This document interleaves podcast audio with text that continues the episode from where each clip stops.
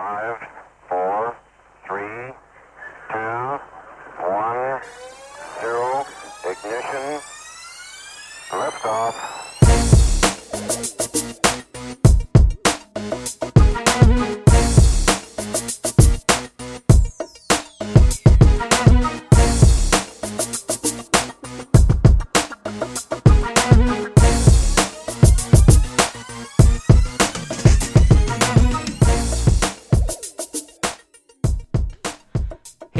welcome everyone to the Black Techies Podcast, episode two. We're so glad to have you. And today we're going to be talking about uh, a few interesting things that have happened happened in the world of tech last week. Uh, I am uh, I am your host David, and I am uh, joined here by three outstanding gentlemen. Uh, would you guys care to introduce yourselves? Uh, I guess I'll take. I'll, I'll, I'll start since I'm the newbie. Um, my name is Herbert Seward. Um, went to school at Alabama State University. Uh, I currently work in the IT industry and have done everything from information security to SharePoint to information assurance to web design to you name it, jack of all trades. Um, and gadgets and tech are my hobby, and that ranges from everything from gaming to to cutting the cord to again, you name it. Everything that that has a technical edge to it, I like. I like having my hands on it. So, um, glad to be on the podcast, and um, I'm looking forward to chopping it up with everybody. All right, all right. Who's next? Thanks, Dominique.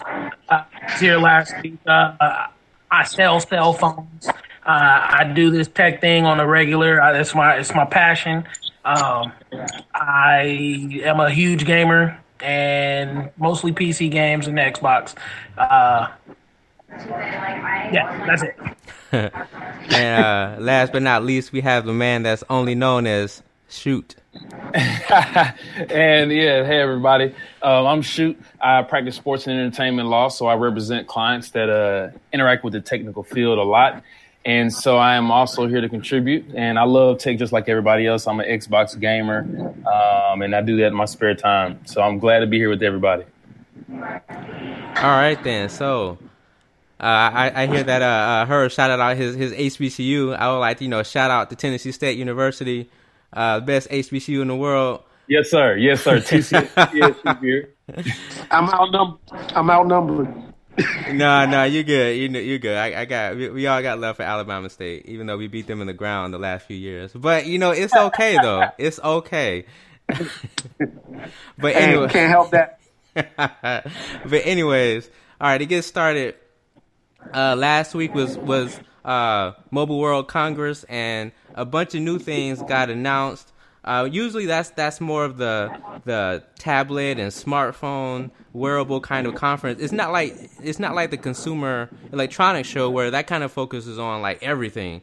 Uh, this is this is kind of centered on on technology on uh, mobile technology. So uh, we saw a few things come out. Uh, I mean, you know, I'll, I'll just put a few out there, and we, we can just, we can kind of talk about it. But um, let's see. Starting out, uh, we had the big announcement by BlackBerry.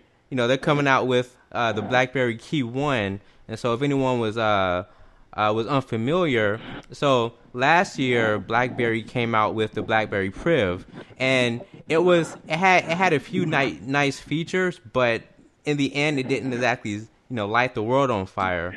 So this year, BlackBerry has has partnered, or rather, they licensed uh, a company called TCL to do all the hardware manufacturing. So uh, they came out with the Key One. You know, it's basically uh, if you combine an Android phone and a BlackBerry Bold, that's basically what you have.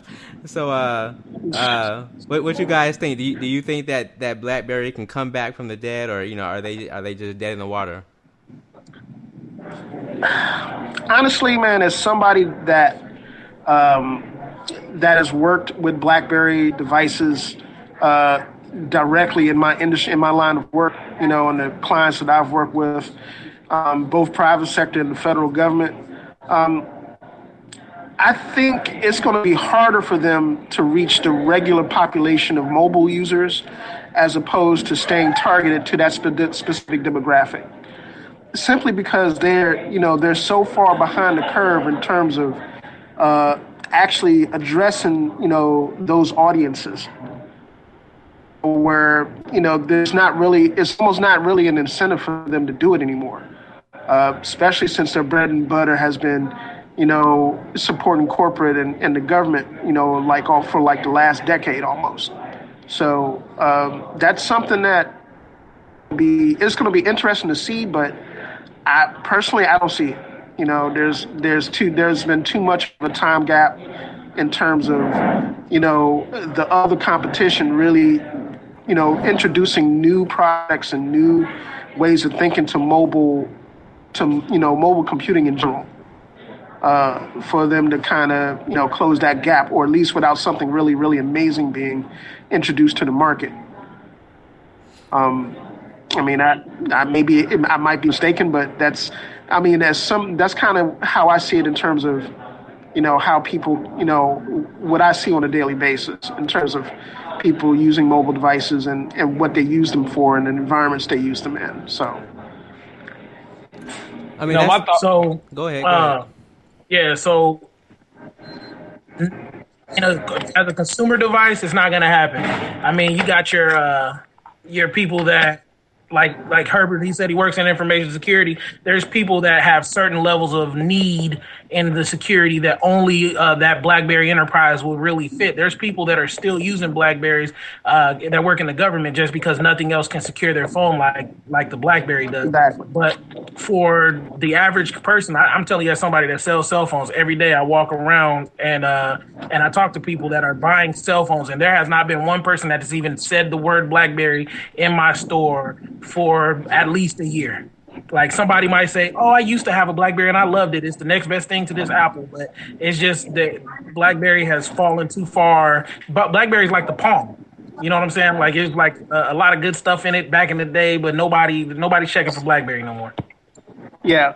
Well, like I said, I think it's going to be it's going to take something really really earth-shattering in terms of a product for them to really, you know, get back into the game so to speak as far as mobile devices. It's just you know, they've been so targeted in terms of you know the specific you know audiences that they want to reach and like it's like they haven't really worried about you know regular consumers um, they've just been worried about their contract, business contracts and the whole nine. So um, I tend to agree with that assessment. the problem is, in my opinion, there ain't no more earth shattering things to happen anymore. Like everybody, you know, the iPhone happened already. There's nothing else to do. Like that's why all these phones look the same. Is because what else can it do? You know what I mean? Well, yeah, I agree. I think some, I think some concepts, um, in like for example, there's a there's um there's a modular phone phone concept that was out. I remember maybe maybe over the last year or so. Um, the G5 and the Moto are modular. Yeah. Um, same thing with um, with the Ubuntu phone project. You know, open source is something that um, that has been really, you know, people have really been interested to see where that's been going, uh, especially in terms of uh, what Ubuntu has been doing in terms of not just phones, but you know, tablets and and you know, just that ecosystem in general. Um, it, I mean, you've already. I mean, it's not hasn't really hit the inter, the actual U.S. markets, but overseas, you know, in I mean, in England, in France, in Germany, that's a real demographic. You know, I mean, I, I got a couple of folks that uh, that I work with that travel over there frequently, and they see more Ubuntu phones than they see than they see BlackBerry. So um, that's something that you know that's really that may be that may be more the direction that you know this type of mobile technology might go. Well, here's the thing about Android. I mean, well, open source rather, is that you know Android is open source. So I mean, yes, technically you have to license Google's specific apps like the uh, like the Play Store, but I mean, I don't know if platforms like Ubuntu is going to really flourish when you have when you already have Android that's already widely used around the world. And so, and actually to that point, that's uh, if you all look at some of the specs of the of the Key One, the BlackBerry Key One, uh, one of the one of the main things that BlackBerry was going for is security because we all know, you know, Android phones by themselves aren't as secure as you know maybe iPhone or maybe some other phones out there. But so BlackBerry, yeah, that's, an, that's an understatement. That's an understatement. you know, I was trying not to start the whole Android iPhone war, so you know, but but you know, BlackBerry's yeah. trying to BlackBerry's trying to add some of those uh, security features. Like they have the what is it called the the DTEK software on there, so it basically yeah. monitors your phone to see you know how secure it is, uh, if it's encrypted, on uh, does it you know does it have a secure password and all of that. So I I know that. Uh, I, I think Dominique said that you know they're kind of aiming for that government corporate market, but I think people who might be security conscious might see a market in this. And honestly, I mean, I don't really see anyone really doing that. Maybe Samsung, but outside of Samsung, I don't really see any people, anybody really focusing on securing Android as a platform. Not even Google, really. um, yeah. Uh, but well, I, I tend, I tend. Oh, I'm sorry. Go ahead, Dave. I'm sorry, man. No, no, no. I'm done. Go ahead. No, I, I mean, I was going to say I, I, tend to agree, uh, but I think um, in saying that, I, I think that a lot of times folks the conflict that comes with you know people that really use Android. I'm one of them. You know, I'm on an Android. I'm on a Samsung Android phone right now. um, is that you know the the sacrifice has to be there, whether it's security or the freedom of being open source, and that is the real challenge for a lot of Android users that you know don't want to sacrifice one or the other. Um, in a like in the environment that I normally that we both know work in, you know, Dave, you know, uh, the environment you're working is pretty, you know, is pretty restrictive sometimes, most times. Uh, same with mine, you know, and it, those those questions as consumers or as users in that environment really don't come up that much because you got specific, you know, standards that you got to meet in terms of security and in terms of, you know, how to really really limit the access to information. Um, the consumer doesn't necessarily have to weigh those options if they don't necessarily want to. Now, you got some consumers that, yeah, absolutely, security is a really big thing, you know, especially in these days, but you got, you know, just as many consumers that are more interested in the freedom that the platform offers as opposed to the security. So sometimes that that can be a real conflict. Um, I mean, and that's something that uh, for Apple users, that's you know, I mean, it, they they don't have to deal with it as much, just because of the uniqueness of the of the environment that you know Apple really presents as mobile users, but that's still a factor for them also, you know. Um, that's just a unfortunate. That's just an unfortunate byproduct of you know the decisions that you know folks that use these platforms have to make on a daily basis most most consumers aren't really, you know, they, I mean, if if they can get done what they need to get done on a regular basis daily, and it's easier for them to do, then that's cool. As long as something doesn't really impede that.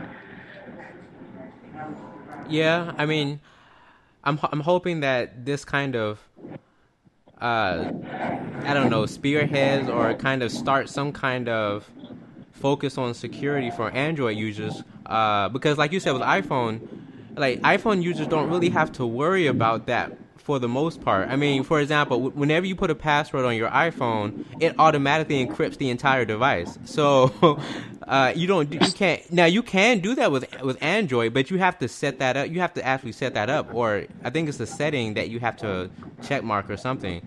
But that, that you know that kind of auto protection, auto encryption, you know, most people don't care. Don't I won't say they don't care about that, but most people wouldn't think to do that.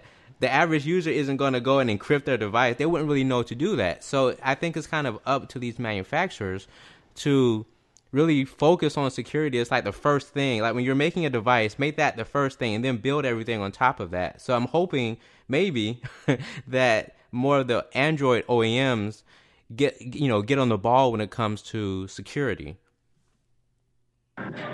Yeah, uh, as a as a systems administrator, I, I agree with you wholeheartedly because uh, uh, that's a, that's a real challenge that I know I face in, in my job on a daily basis,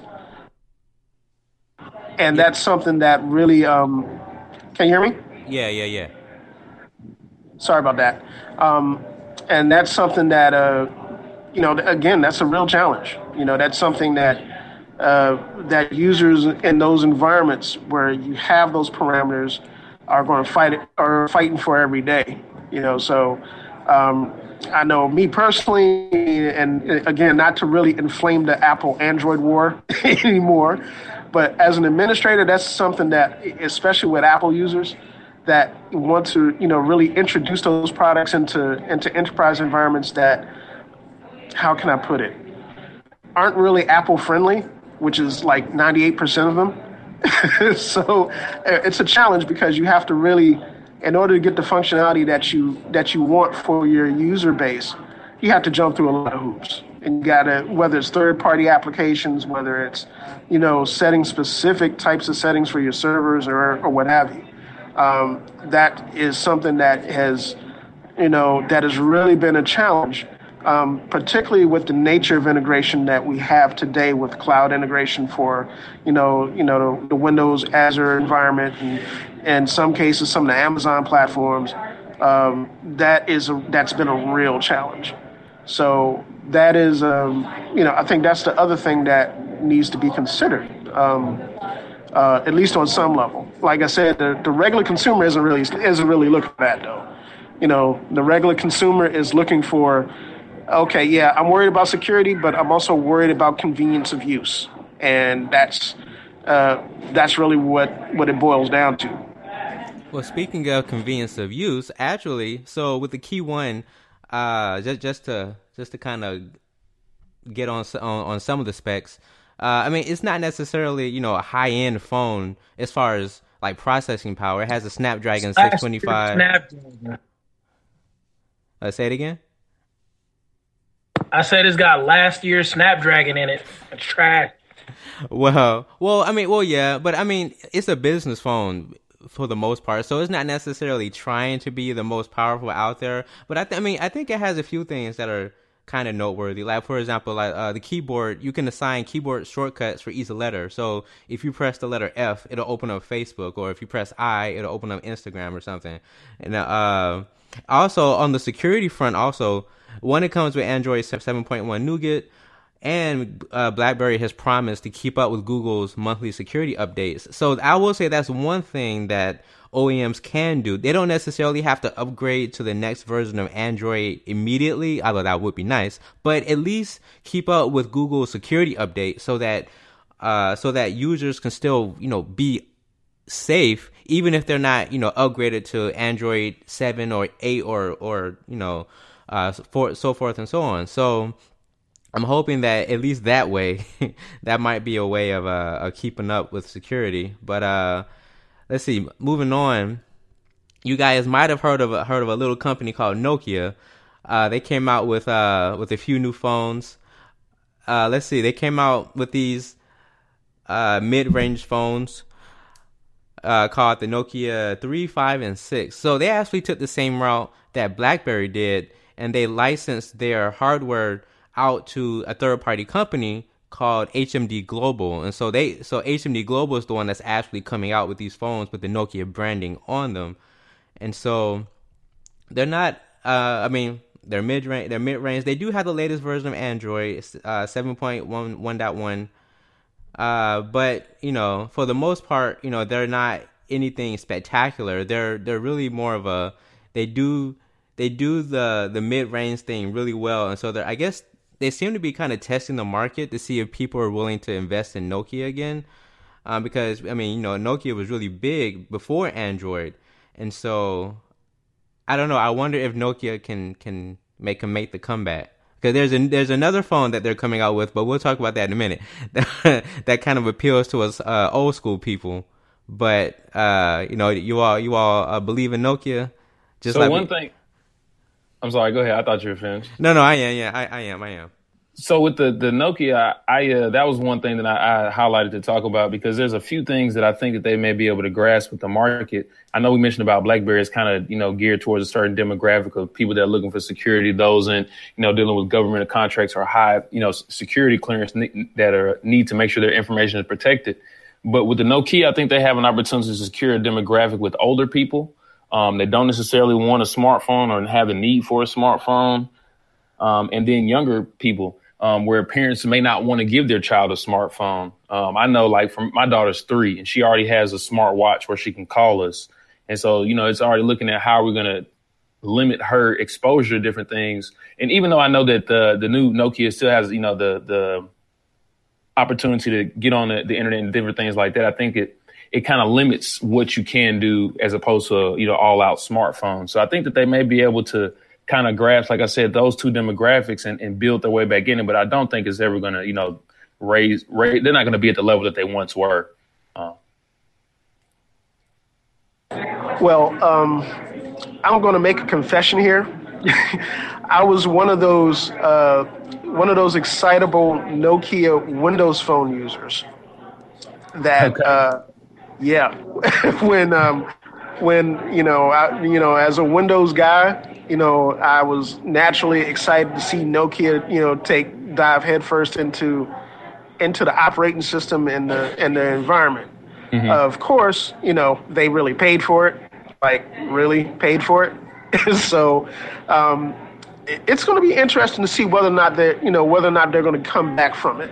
Um, and that's not really necessarily a knock on the on the operate on the Windows you know operating system. It's just that Windows wasn't really interested in and and working you know and working really above board with third parties and that's what that's what killed the mobile the mobile you know operating system at least in my opinion um, uh, I mean, uh, and for you know, for some of us, and I think Dave is probably going to touch on this, and you know, once he starts uh, talking more about you know what Nokia has coming down the pike. But I think they're trying to get back to that demographic um, by reintroducing some classics, um, primarily as a way to kind as a as a means of trying to recover that. Uh, that trust that they kind of lost when you know when they kind of abandoned the platform uh, and the investment that they made with you know with the Windows Mobile you know infrastructure. So uh, that's going to be again, it's going to be interesting to see whether or not Nokia is going to get their U.S. audiences back. Now, their overseas audiences they, they never really went anywhere. It's been a giant, you know, outside the U.S. market for a long time, and it's something that, regardless of what they do, you know, Europe is going to see Nokia just like they see Vodafone or or somebody else. Um, they, you know, they've been so ingrained and established over there that. Um, they can, they can, you know, they can, you know, uh, have a couple of slip ups and, and, and really not, you know, you know, miss a beat. So, um, it's going to be interesting to see how that how that works out. Yeah, I mean, well, actually, I guess that kind of leads into the next one. So, in addition to those phones, you know, the uh, Nokia is taking it old school.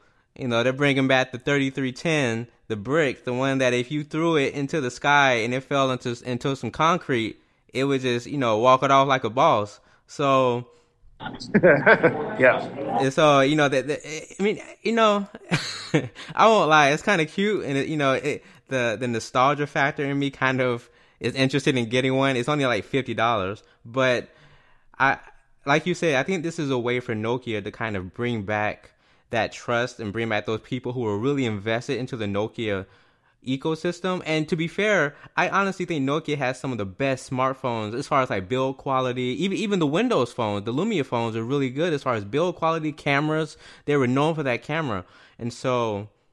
I, I'm hoping that maybe this is a way for them to kind of ease back into the American psyche of, of Nokia phones. Because I remember back in 2003, you know, uh, I, I was a freshman in college. I know I'm, I'm all young and everything. So I was a freshman in, in, in college back in 03, and I remember having that, that Nokia with T-Mobile prepaid, and so that was my one phone playing Snake. And actually, even on the new one, you can actually play Snake on the new phone. So, so, so you know, they're trying to bring back that nostalgia to the millennial generation. I guess I don't know but uh it'll be interesting to see if they're able to to make inroads with with the new crowd with you know nowadays people have you know android phones and iphones and stuff so i don't know if people are going to really go back to a dumb phone you know text using t9 instead of an actual keyboard so Yeah, I don't. I don't think. I, I mean, I've already had some run-ins with with some of my younger colleagues. as it, I mean, talking about this, and you know, the first reaction was, um, "Yeah, so what does it do again?" And that was the extent of it. so, I think, I think really, yeah, it's a very, it's a very, you know, targeted gamble. They're targeting targeting a specific demographic of users that you know, really love the nostalgia of that of that shellback phone, and they're really counting on them to you know just get in their feelings and and and say, okay, well let's let's give Nokia another chance and see and see what else they can come up with. Now, as far as the specs on the phone, it's yeah, it's I mean, it's barely good enough to be an emergency phone in you know in your car. I mean, that's kind of that's kind of where the specs are at. You know, you can run Snake with no problem. But you know, in terms of texting capability, you know, you can do the bare minimum.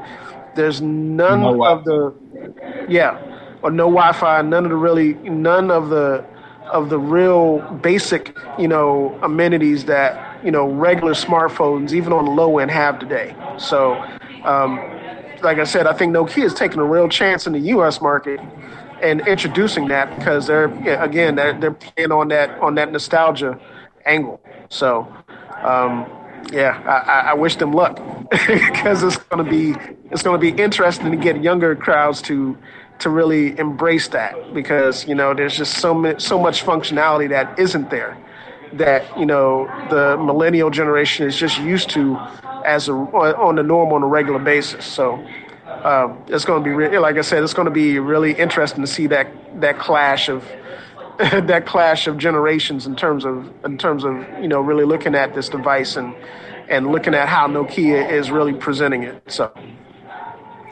all right. So the uh, I guess let's see what time is it? Eight. I think the last thing, maybe last thing. Uh, I mean, it's it's it's, it's a quite a few things that I saw at uh, at Mobile World Congress that I kind of wanted to touch on, but uh, we have to we can't talk about Mobile World Congress unless we talk about LG. So as you all know, last year LG came out with the G5 and they tried the whole modular smartphone thing where you could take the bottom of the phone out, you know, take the battery out, and then you could replace it with what they call friends. And so, but unfortunately, not a lot of people really took to that, and uh, they they seem to have had problems regarding build quality, particularly that seam where the where the, the removable bot- bottom meets the the main part of the phone, and also like the the paint job on the phone was was kind of kind of shady. So. Uh, there were a few videos that were put out that showed people kind of scratching the paint off. Uh, and LG, they, they tried to do damage control with that, but uh, apparently it didn't work. So this year they're like, all right, you know, we're not going to do the whole modular thing. We're just going to go back to the basics and we're just going to create a really good, solid, high end phone. And so this year they're, you know, they're coming out with the G6.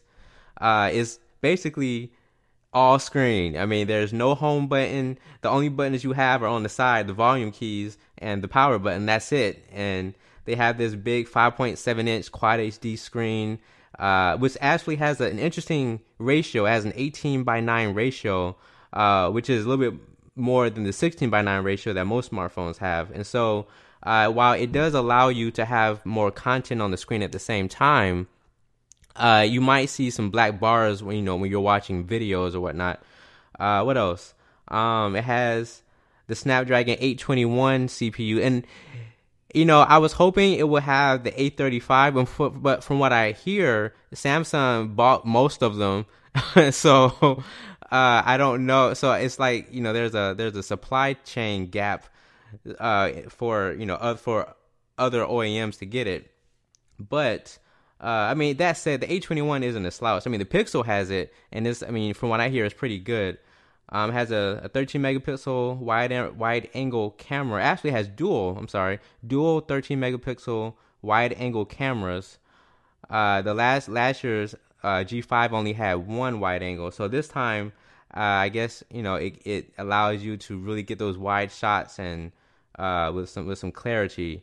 Uh, has Android 7.0 Nougat out the box, and probably the one of the most uh, defining features of it is that it ha- it comes with Google Assistant. So um, you know we're we're in, in the middle of the the assistant wars with Siri, Google Assistant, and Alexa, and now Bixby with Samsung way down the line. I don't know who names their assistant Bixby, but whatever. uh, so I won't lie. This this looks like a very attractive phone, and if I was switching back to Android, I would consider it.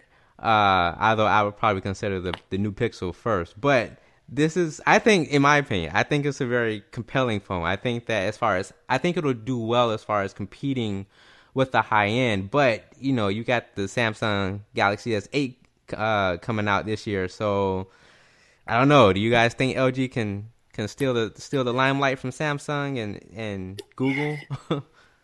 nope. So uh, I uh, like I said, I sell them, and it's a it's a hard sell to get somebody to buy something that's not a Samsung or an Apple.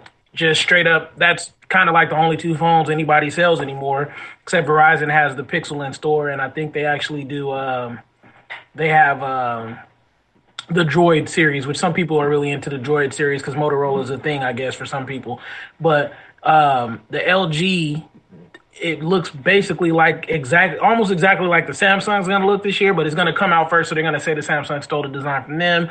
But like spec to spec lining it up, it's just not even close. Uh, the the Galaxy has a better screen quality, better processor. Like you said, they bought all of them, so better screen quality, better processor, just better everything really.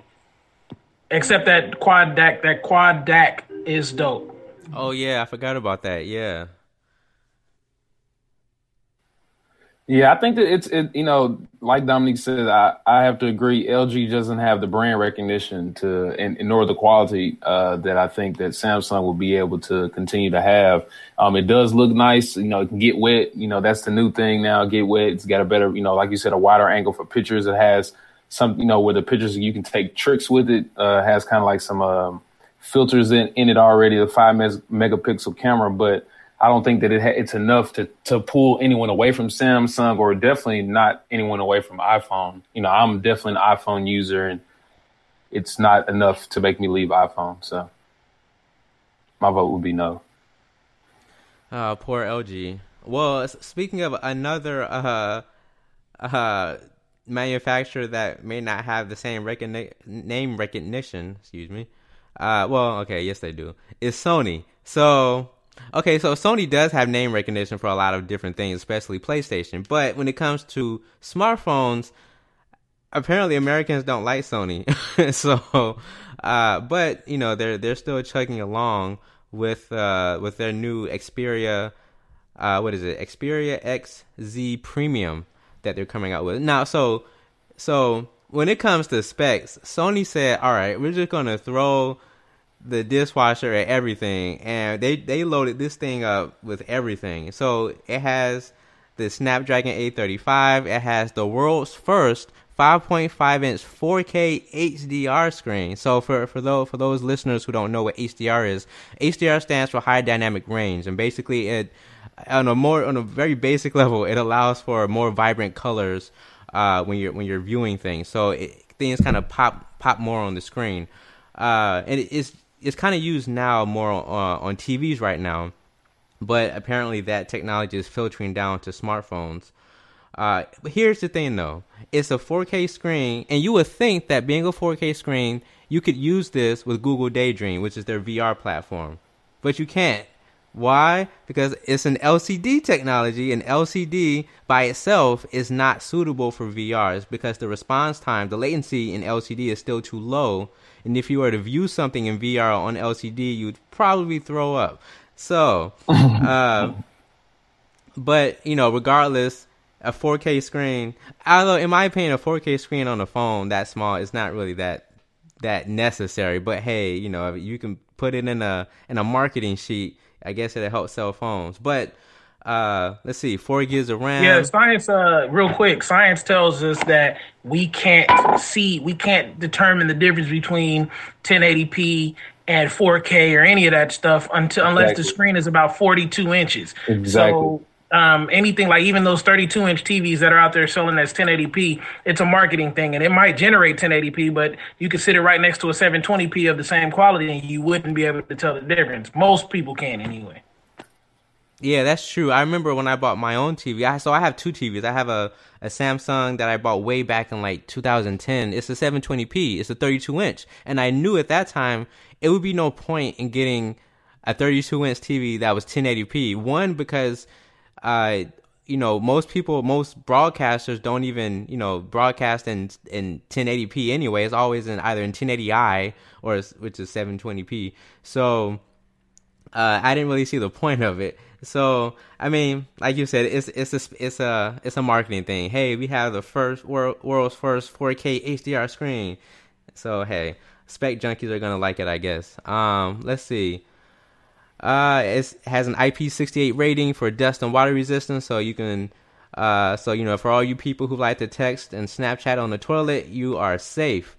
Um, let's see. Oh, so all right. One last thing I gotta talk about, then we can then we can kind of talk about the uh, the phone. So Sony has, you know, you all know Sony is really into cameras, right? So they have a new camera in this phone called the Motion Eye. It's a 19 megapixel camera, and the the the new thing about this is that it has fast memory baked right into the camera module, and so it allows slow motion photography at, at uh, what I'm saying is 960 frames per second at 720p. So that's a lot of numbers, and most people pro- are probably rolling their eyes like, what does that mean?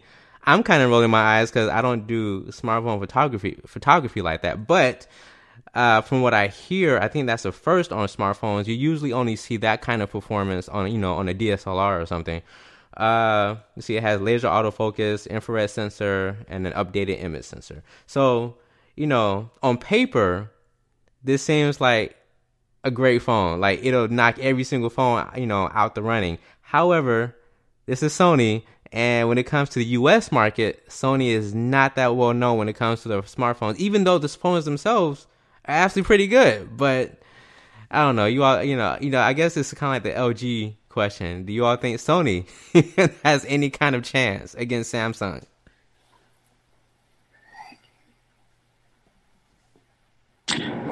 Um, Matt, go ahead. Nah, I honestly, I don't think um, Sony has spent so much time in terms of marketing their other, you know, mainstream products in the U.S. market that they've, you know, really neglected, um, you know, the cell phone market. And I think, in, I mean, there in that particular market, it's it's hard to recover from because you know things change so fast in the market in terms of products, in terms of you know advances. Um, it's, I mean, it, and it's not like marketing for a game system or marketing for a specific thing that you know Sony has really, um, really devoted the resources and the focus in the U.S. market to do. Um, I, I, I'm, I mean, I'm being a pessimist, but I don't think they're going to be able to to compete. You know, even even though you know the Xperia devices are quality devices, you know that you know I mean they were quality devices when when they Sony when Sony first started you know putting them out on the market. They started doing different things in terms of integration with specific services that they have, um, but for the general user, you know, it's still something that you know it's not appealing to them, at least in you know in terms of the cell phone in, in terms of the cell phone wars. You know, so it's it's definitely something that it's going to it's again it's going to take something really unique for them to you know to close the gap between the you know the big boys. Yeah, I mean, I, I wish there was a little bit more competition. I mean, there is competition in the Android space, but at least as far as the U.S. market, I think Dominique already said, you know, the only phone that most U.S. buyers really know about is the Galaxy. You know, uh, what when's the next Galaxy phone coming out? Not when the next Android phone is coming out. When is the next Galaxy phone coming out? So Samsung has kind of cornered the market uh, in a way when it comes to that. Now that said, I think I, I want now. I wonder if what happened last year with the Galaxy Note Seven will, or yeah, Note Seven or whatever it was. Um, I wonder if that might be some some you know crack in the armor or whatever where LG and Sony or, or even BlackBerry and Nokia can kind of you know wedge in there and, and kind of uh, get get consumers' attention. Uh, that might not happen. In fact, it probably won't happen. But I guess we we'll see.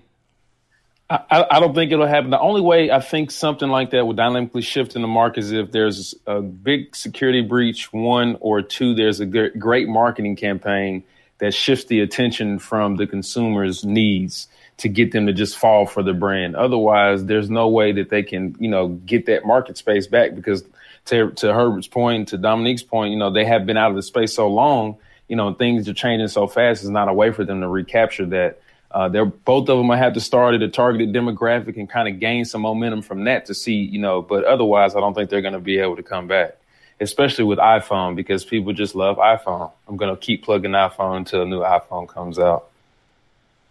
Go ahead.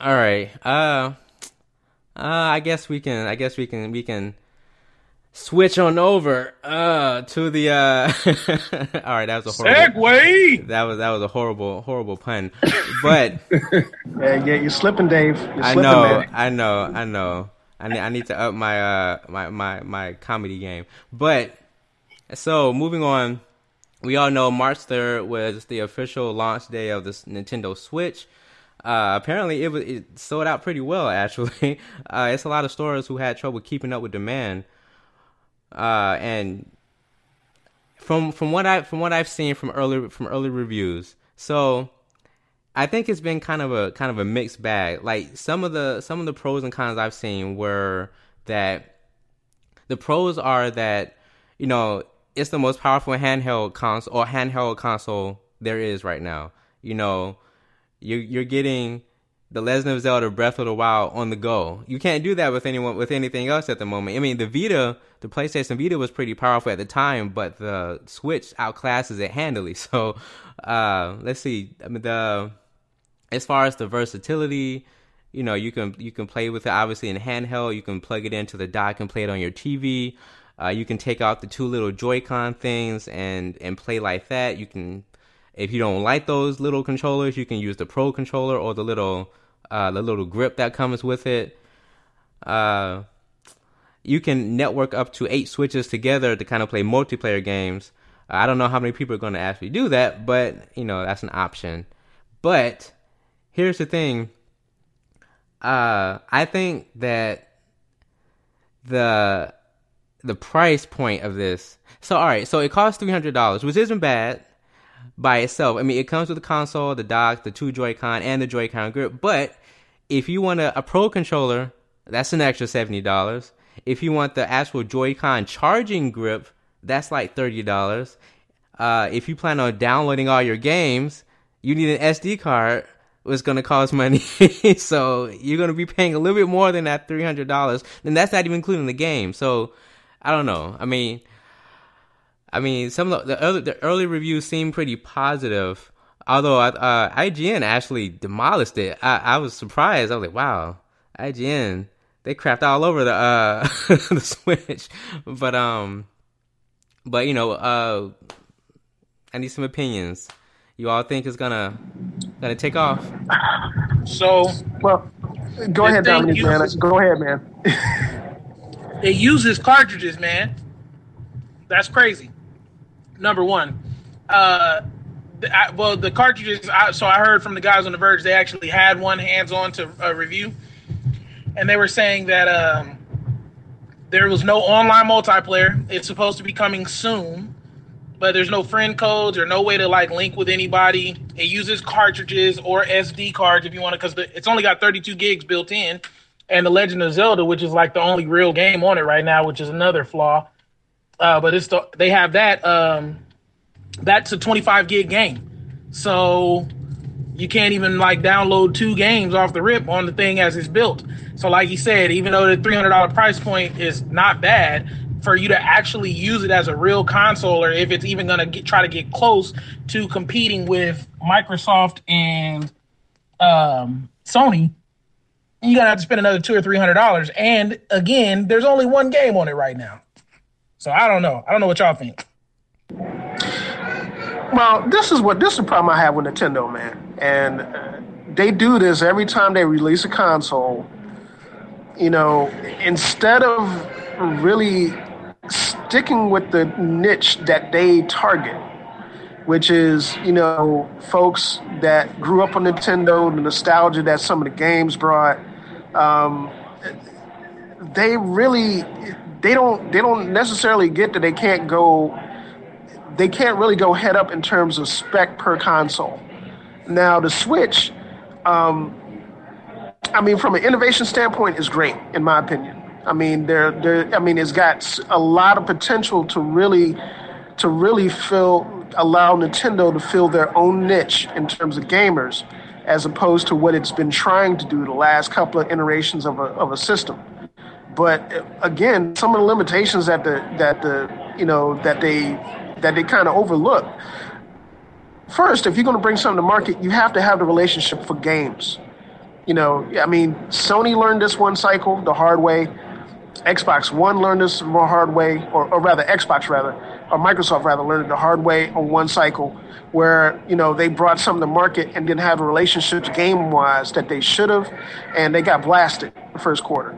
You know, um, say I mean, it, it, Nintendo does this every time in the American market. And, you know, for folks that want to give Nintendo a chance and then they see the lineups come out, or the fact that there are hardware limitations, or the fact that, you know, there's no, there's, there's not really a network environment or infrastructure that people, that you, gamers can download stuff from. You know, it's a, it's a killjoy, man. It's just something that, you know, as a gamer, you know, you're looking to see what Nintendo can bring to the table. It's like, man, I might as well just have a Sega or something. You know, uh, that's just it, you know, it's something that I I don't know when they're going to learn their lesson. Unless it's you know the lesson's going to be them being completely out of the American market. I, I just don't know.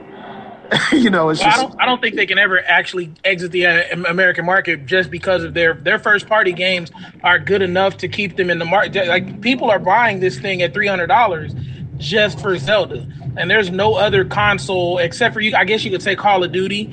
Uh, Call of Duty might be the only other franchise, and maybe Halo, uh, that can sell a console. And by that I mean like there's nothing like Mario hasn't even been announced. We have no trailers for Mario. We have yeah. no trailers for their Mario Party. Like there's nothing on this console that is even remotely in the direction of a full uh, like a blockbuster game. And they sold every single Switch in America on the day it launched. Oh. Oh, I absolutely agree, man. And like I said, you know, it would be one thing if, for example, let's say the Switch, you know, released a, you know, you know, went to market and had a service where you could play some of your some of the nostalgic games from past Nintendo systems.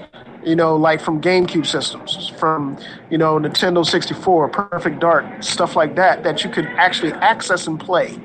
You know, um, it doesn't necessarily have to be a targeted third, you know, targeted main. I mean, they could get away with it in terms of not having a main platform game that that the other, you know, that the other big boys have, but they have to commit completely to doing something else, and they never do that ever in any sort any cycle. You know, so it's just like okay, you know, uh, it's it's crazy. You know, I, I it's like, okay, what's the point? The device is really cool, but you don't have anything to play on it. Um, yeah, but what I am saying is, I feel like Zelda is that something to play. Like from what I've been told, uh, from what I've read about it, I mean, I should say, um, it's like a it's like a, a good blend of Skyrim, which is one of the greatest games of all time, and Zelda, and like they they they don't hold your hand through it. It's like a it's a very like I don't know. It's a it's a game you can drop 300 hours into, and so 300 hours is hopefully for Nintendo's sake. 300 hours of gameplay is enough to get me to the next uh, the next big launch because you know this is not going to replace anybody's Xbox or box or PlayStation, but it'll be something that people will cut on and play when they're you know when they got time. You know when they got some free time in their hands like i don't know what i should play. Oh let me play zelda. And you can drop four or five hours into it. And as a gamer you know anything any like if if i gotta go buy a console to get a game i really want i'll go buy the console. Because i'm going to buy a switch just because the reviews for zelda were so good.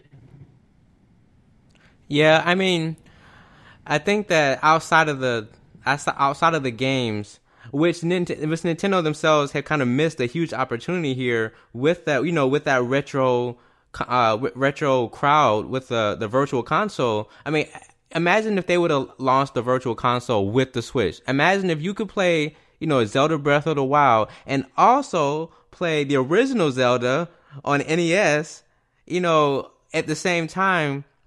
And then they had this cockamamie online service, which isn't even out. But then at the same time, when it does come out, uh, you can only download like one NES or SNES game per month, and then when that month is over, you can't even keep the darn game. So uh, it's like, what's you know, a lot of people are buying this thing now for the potential that it has, but I hope that it this isn't a one-time thing, and Nintendo really needs really needs to deliver one on the games. Now, I will say they did they did uh, show a Mario Odyssey trailer earlier the, uh, last year, I think, or oh, uh, no, in January when they had their their uh, event. They actually did show a trailer for Mario, Mario Odyssey. It looked kind of weird because they showed Mario with like real people and stuff, but uh, they did show that. So I mean, there there's that. But Nintendo really needs to get out on this and not. Well, I would say not make the same mistakes, but but you know they're making the same mistakes, like like Herb said. Yeah, and also they need to. uh It doesn't have Netflix support, and I just you can't be the best. yeah, that's like, you can't be a mobile platform when I can't. I, I can. You can only the only thing I can do with it is play a game. Like I don't know. It's they they they did drop the ball, and I don't know if they have their Nintendo America division or the corporate the America side of that company. They're failing because they're not meeting their audience. They're not like they're not in tune with their audience's needs. Because this audience, Americans, are media consumers. Yeah. Um, well, real quick, I'd like to apologize for the kid in the background that was crying because evidently that kid got a switch and he was really disappointed. So, um, yeah, that's how the American audience. That's how the American audience feels. That was like that was like the perfect. That was like the perfect little interruption Ooh, right there. That was that's perfect. exact- yeah, that's exactly how that's exactly how gamers in the American audience feel whenever they see a Nintendo product hit the market, because there's a lot of potential to it. You know, it, gaming is more than potential. I mean, at point blank. You know, it's just something that uh, it, it, it's just you know it, it comes with the territory, man. You just cannot. You know, just like a you know, just like uh, you know our colleague just said, you know, you that's just like you know releasing a, a gaming system, you know, to the market, not understanding that console gaming is not just console gaming anymore. You know, they're universal systems that you can use for streaming, that you can use for anything. So that, you know, I mean, again, Nintendo. I mean, Nintendo gets gets beat down in you know quarterly sales every time they do this, and it's just like, okay, well, what is corporate Nintendo really doing? I mean, are they sniffing glue or what? I mean, what exactly are they doing? Looking at their results and looking at their audience and seeing, you know, exactly why they aren't selling the way they should, or is it just arrogance? That okay, well, we can just rely on our name and what we've done in the past in regards to getting back in the game. So yeah, I, I'm with I'm with everybody else, man. Like I said, I'm like It's that, it's that arrogance, dude. They feel like they feel like, hey man, we could just drop a Zelda, we could just drop a, a Mario Party once a, you know, it's, it's only gonna be one this generation. It's only gonna be one Mar- good Mario game, maybe two, one Zelda, one Star Fox, maybe if there's a God. There, you know, there's only gonna be a couple like good games that drop, but we are all gonna buy the system, and that's that's why they know they got us because it's Nintendo.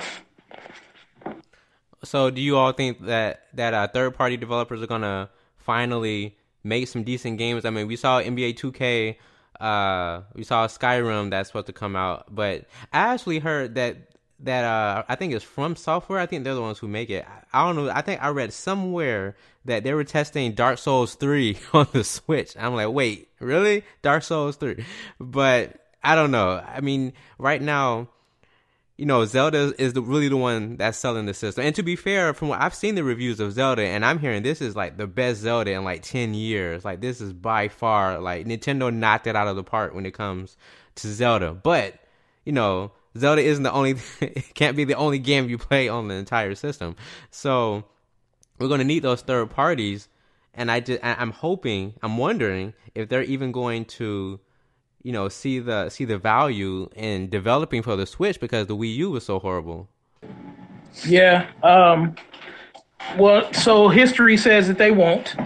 And history also says that Nintendo will still survive as a company just because of their huge first party support, but they won't grow. Their market share won't grow. The company, it's not like, you know, as a gamers, it's not like they're going to gain more ground with us because they won't do what we need them to do for them to, for it to be our primary system.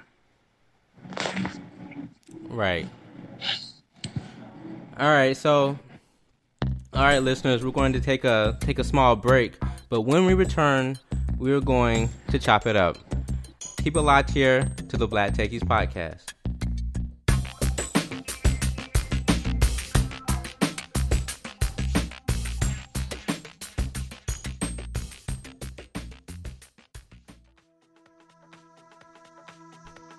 Hey guys, this is David with the Black Techies.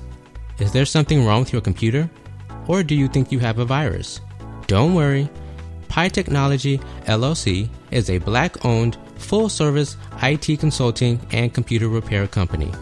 They provide services from data backup, screen replacements, and virus removals. They can service any device from PCs, laptops, tablets, and yes, even MacBooks. Their in home technicians will come to you if you are located within the DC metro area. But don't worry if you're not, they still offer remote support for software and sales needs. If you have any questions, please contact them at 202 670 8524 or you can email them at pietechnologyllc at gmail.com. You have been listening to the Black Techies Podcast.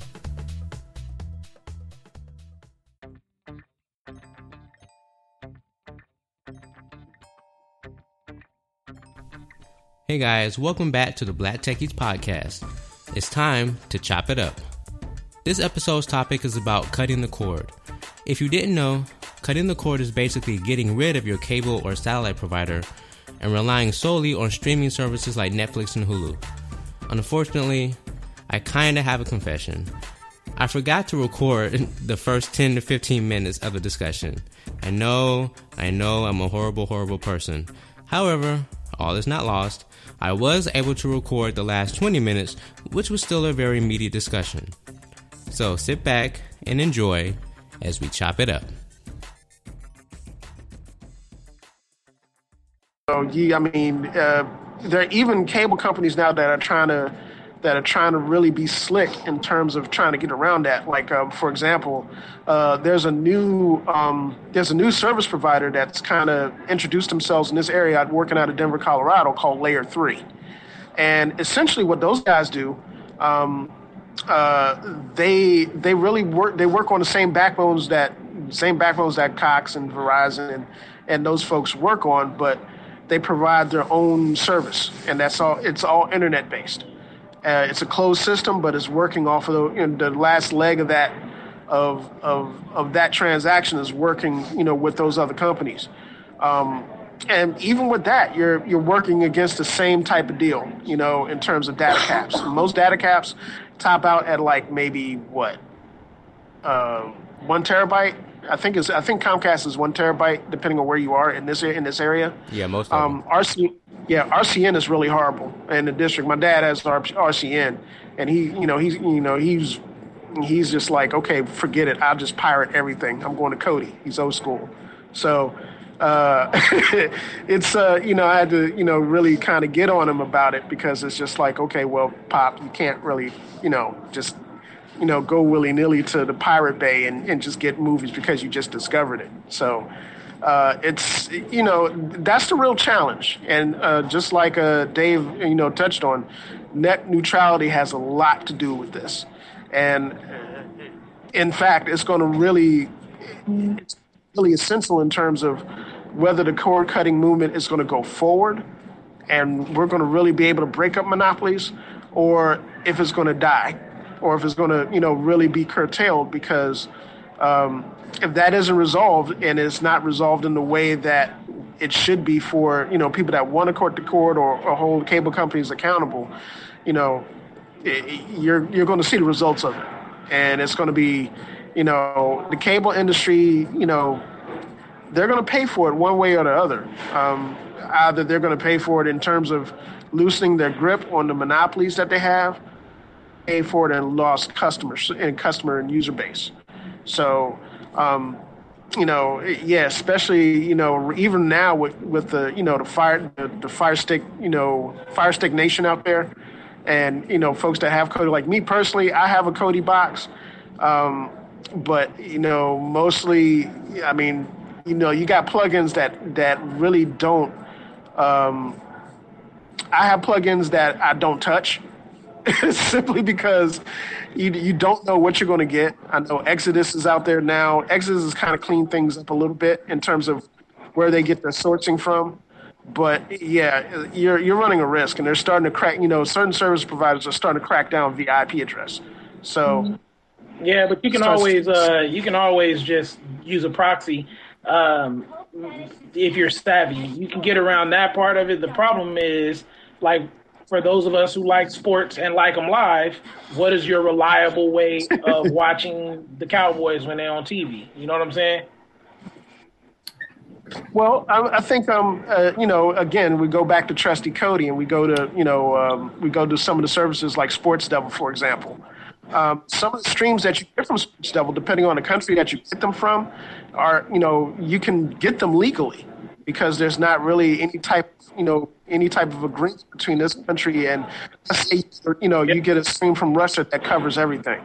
Yeah, I'm not. Uh, I'm not I, a lawyer. I I, used to do don't that. care about the legalities of it. I'm asking like reliability. Like, like when I I use Kodi and I use Sports Devil, and I promise you, it don't matter which link you pick, which mirror you pick, it never fails that when the game is good, it fails. Well, unfortunately, with Kodi and, and Sports Devil and, and, and some of those other plugins, that's the risk you run. And especially when, when you're not dealing with American-based servers or you're dealing with overseas, you know, overseas streams and, and sources, you know, unless you're dealing with Sky Sports or something like that, then you're you're you know you're you're rolling the dice. Yeah, I mean, I know. I trust me. You know, I've been there. You know, especially during the NFL season, and I'm trying to catch out of market games. That's you know, without getting the ticket, which is a whole nother story in terms of PlayStation. I'm not even going to get into that. Just So, But- so, so basically, you all are admitting to piracy on on national radio. No, I'm just kidding. But no. no, all right. So actually, that actually kind of hey, leads. listen, y'all president don't pay taxes. I don't think he tripping about uh, Kodi. Uh, Pretty much. oh man. I don't, I don't know about my president. Maybe y'all president. No, I'm just kidding. But uh, so actually, that that actually leads into a, uh, an interesting question, and I, I would actually like to get uh, get Shoot's opinion on this. So if you're using something like Kodi, uh, you know, to stream to to get streams of live TV and sports, I mean, you're not technically downloading it and you're not torrenting it. So is it considered illegal? Is it is there like a moral gray area there? I don't know. I mean, I don't know. So let me let me first say, uh, give a disclaimer that uh, I am not giving legal advice. I'm giving my professional opinion, my personal opinion, um, based on my expertise of the law. Uh, this does not form any client-attorney relationships. Uh, but to give you the answers, so there's a lot of traction right now in some committees with with the copyright law changing. Um, you may have remembered a couple years ago when Taylor Swift wrote that open letter to Apple about not being paid for certain sound spins and different things like that. One of the things that they're changing the copyright law are how streaming services are how people using Kodi. So technically, it's um, may not be considered illegal because of you know to Herb's point earlier. There's not a, an agreement between the two countries. Um, but the problem is, is that you have signed an agreement with your internet service provider, which legally obligates you to only use it for certain purposes and not for anything illegal. Um, because every broadcast gives you a, co- a copyright at the bo- bottom of it. It lets you know that it's a copywritten broadcast, and if you're watching that through some other means, you've es- essentially violated it. So the the, the problem is, is then how do you police that? Um, and to Herb's and, and, Dominique's point, you know, if you get a proxy or a VPN or something like that, it's harder to track it. Um, but again, that's what they're working on. And, and, and, sometimes the streams are taken down because they find out they have people that, you know, kind of that, that do IT in the NFL and with their stream because they, they spend millions of dollars on it, billions of dollars um, to protect that. So they they are cracking down on it, and they're going to become few and far between, especially as everything is moving towards streaming. They're they're finding ways to regulate that and, and to figure out where streams are going and, and, who's watching what. Right, I think that's kind of yeah. interesting. I don't know. Go ahead. I've talked enough. well, yeah, I, I, I, agree with him, and I, like I said, I think um, you know I've been asked this question by a lot of folks. Um, inquiring about, you know, whether specific things on Kodi are legal, you know, certain plugins are legal. Um, to be quite honest, you know, there I don't think there isn't a plugin that Kodi contains that uh, has the potential that doesn't have the potential to be a potential gray area in terms of legality, in terms of streaming, and that goes to, um, you know, that goes to our colleague's point in regards to the way copyright law is changing and the way that cable companies in particular um, are are starting to police specific things. Like, for example, um, I mean, I have a buddy of mine that that has FiOS, and you know, work with a proxy, just like you know, just like we normally do. But uh, you know, base base IP, IPs and being able to determine where the actual service is coming from outside of a certain point can get you past a proxy.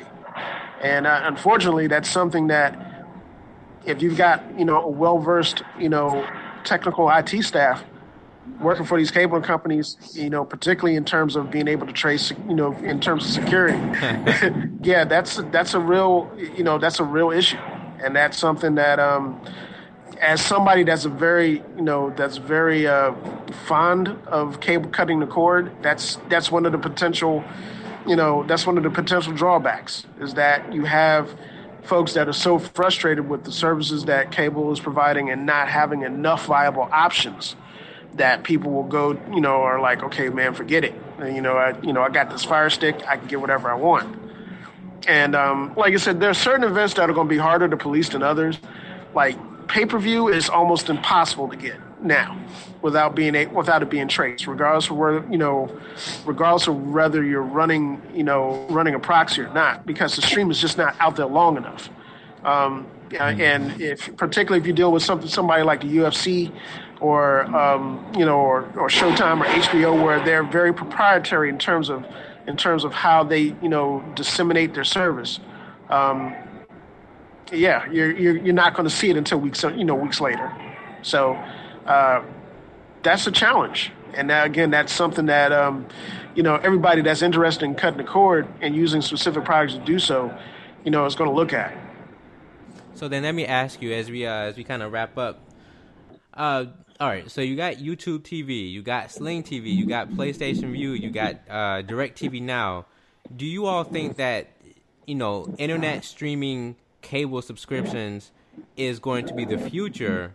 You know, versus either satellite or you know coaxial cable subscription? You know, is, is it you know is is Comcast going to switch from or Xfinity going to switch from actually a literal coaxial cable or to just using the internet?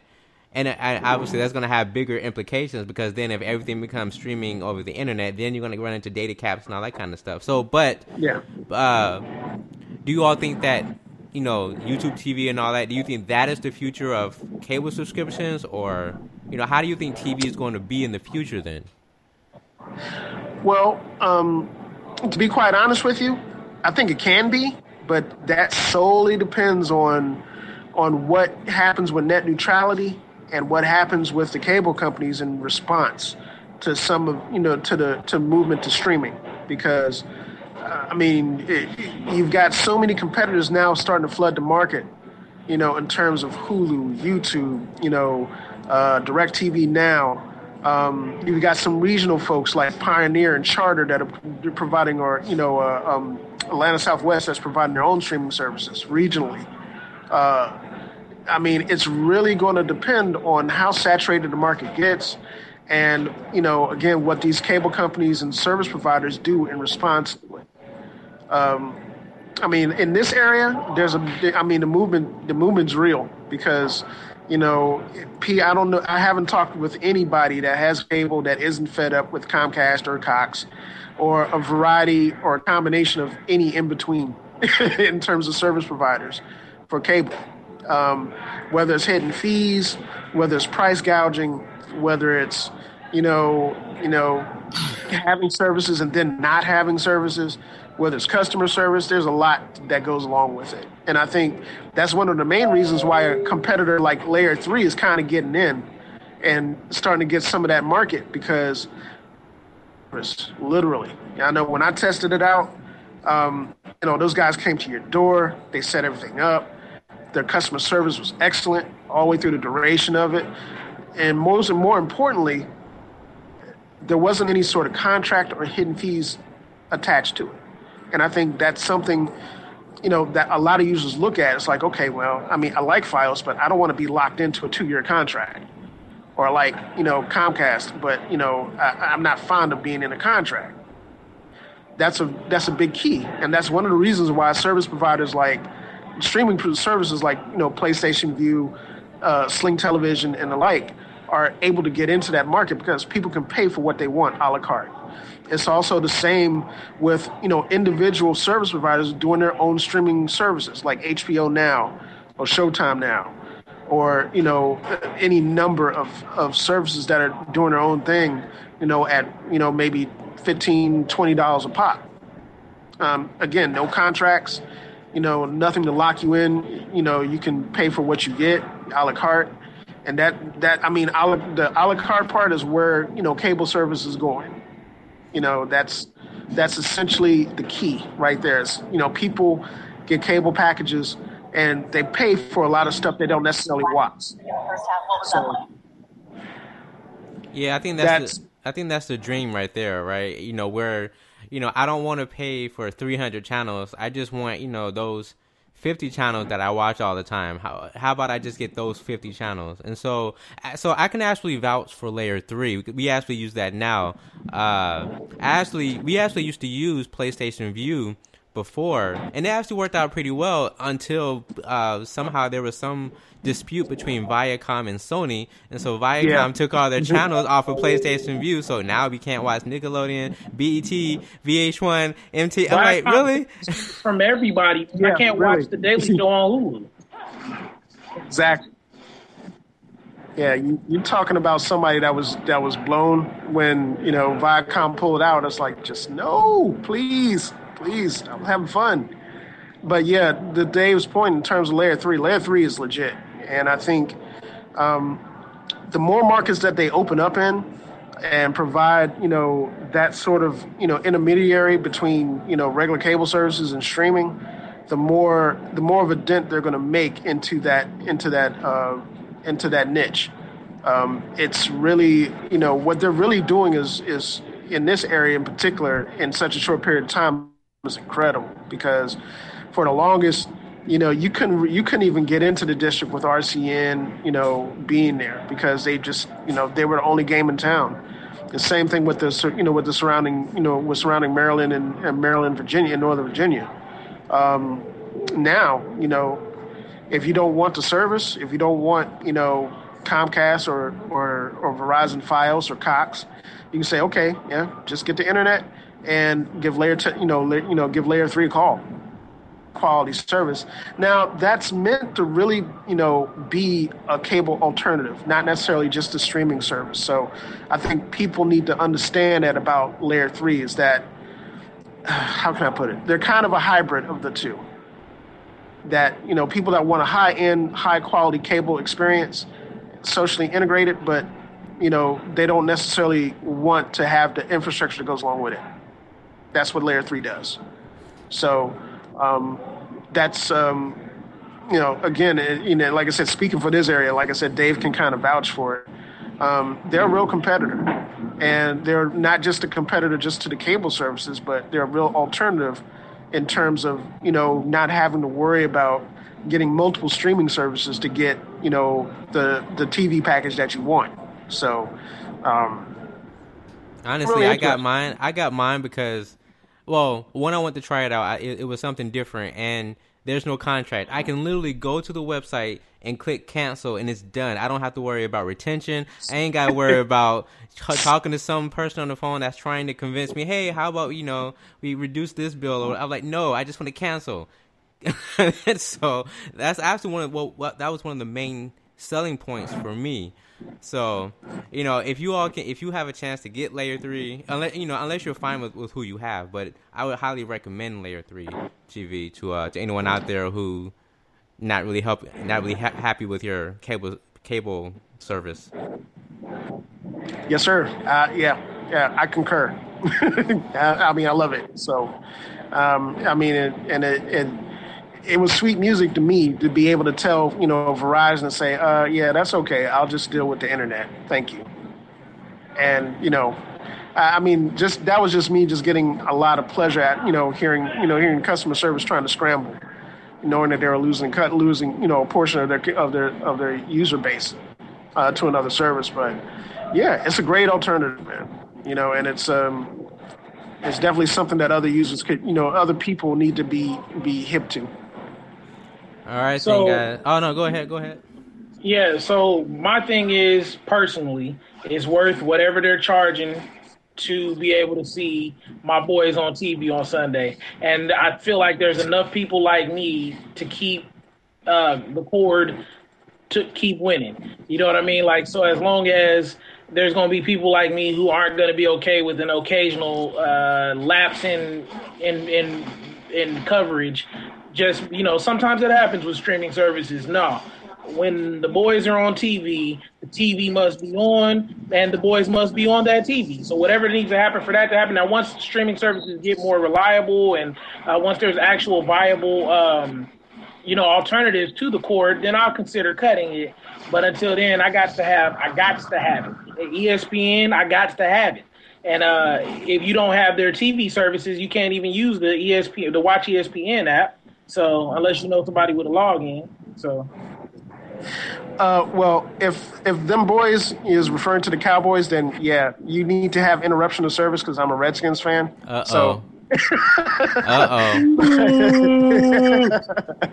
but um, but yeah, to his point, you know, I think it's also really um, that's a very good point, actually think um, there are there is a demographic of people out there that um, you know for that specific purpose that not really sold on the technology just yet, or the technology not to a point where service um, is where it needs to be in terms of you know in comparison to some of the cable services that are out there.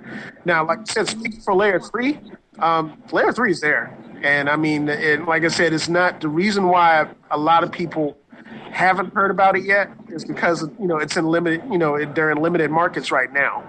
But i mean just straight internet service you know no no worse than hd quality and you know i mean for the entire you know for the i've had layer 3 for almost seven eight months uh, months now since they did the beta. I haven't seen that was associated with the service now it was now if it was you know there was interruption associated with the internet service, yes. You know, with Verizon, but with the actual layer three service, that thing has been impeccable, and the, and the picture quality has been you know incredible for it just be an internet based you know system. So um, it's like you know I mean it's going to be interesting to see how it plays. It will be interesting for sure. Well, guys, I think that's going to wrap it up for for the for the night. It's getting late, and I gotta get up early, as I'm sure many of you all have to. But to our listeners out there, thank you for listening. Uh, let's see. Oh, I have to announce before we go, we have officially unveiled, the, well, not unveiled, but uh, started uh, our webpage. So if you want to check out any more tech news, any more you know tech articles, uh, go to theblacktechies.com and me, uh, Herb, and uh, another guy, outstanding techie guy, will be uh, writing a few articles on there. Uh, so please check out the website. If you want to contact me, I am on Twitter at at shortblktechie. And yeah, so before we leave, uh, so before we leave, uh, does anyone is does anyone have any have any uh what some people call recos? Any any recommendations? So I'll say, you know, I have I have a, have a PlayStation 4, and so I'm going to recommend Horizon Zero Dawn. If you have a PS4, buy the game. If you don't have a PS4, buy a PS4 and then get Horizon Zero Dawn. Play it and then sell it back. It's that good. Please go get this game. So that is my recommendation and where you can reach me. So we'll start with uh, Dominique. You out there? Yeah, I'm here. Uh, so my, if you woke, if you woke AF like me, you want to play Mafia Three because it's got a black protagonist and you get to uh, do a lot of uh, very cathartic things to people who are not so nice people. And uh, if you are just like if you're a gamer and you're in the, you're looking for something new, a new different kind of challenge, uh, Smite and League of Legends. Smite is on Xbox, League of Legends is on PC. I recommend them strongly. It takes a while to get into them, but they're one of the, they're two of the biggest games on the planet right now, and I think everybody should try them. Not enough color, not enough representation for people of color on these platforms. Say that. Well, I think my reco. Um, I'm a gamer with a you know a couple platforms: Xbox, Xbox One, PS4. Um, but I've been getting back into the into the swing of being a PC gamer, and um, specifically Space Sims and um, Star Citizen. Even from before the development stage of the game, it's incredible. Um, if you got the if you got the money to to kind of plunk down on the hardware, or got you know the hardware to to start buying modules and testing it out, it's I mean it's it's incredible. I mean it's essentially open. It's essentially open end environment universe that you know No Man's Sky is supposed to be, but with combat, and it's you know, like I said, at me personally, if I'm in my basement and I got my three screens up in my cockpit, I'm flying with Squadron 42.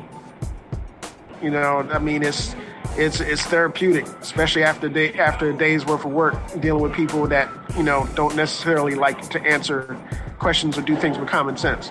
So I hear that. Um, yeah, it's um that would be my reco, especially as a you know as a PC gamer or so, you know or somebody that's looking to get back into PC gaming, um, and you're looking for you know grandiose, epic, you know environments, uh, intricate gameplay.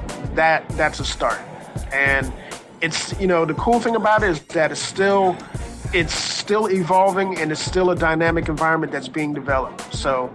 Um, that would be my recommendation.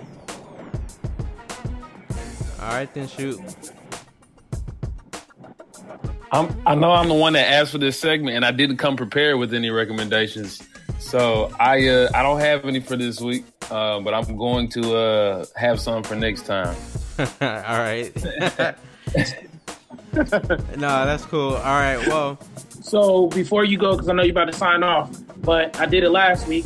Do it again this week. I think it's gonna be my thing. Something uh, bright that we can look forward to is that by the time anybody hears this, maybe he won't be our president. uh, that, that's gonna be our trademark ending. All right. So on that note, you all have a great night, and to all the listeners, thank you for listening. Peace out.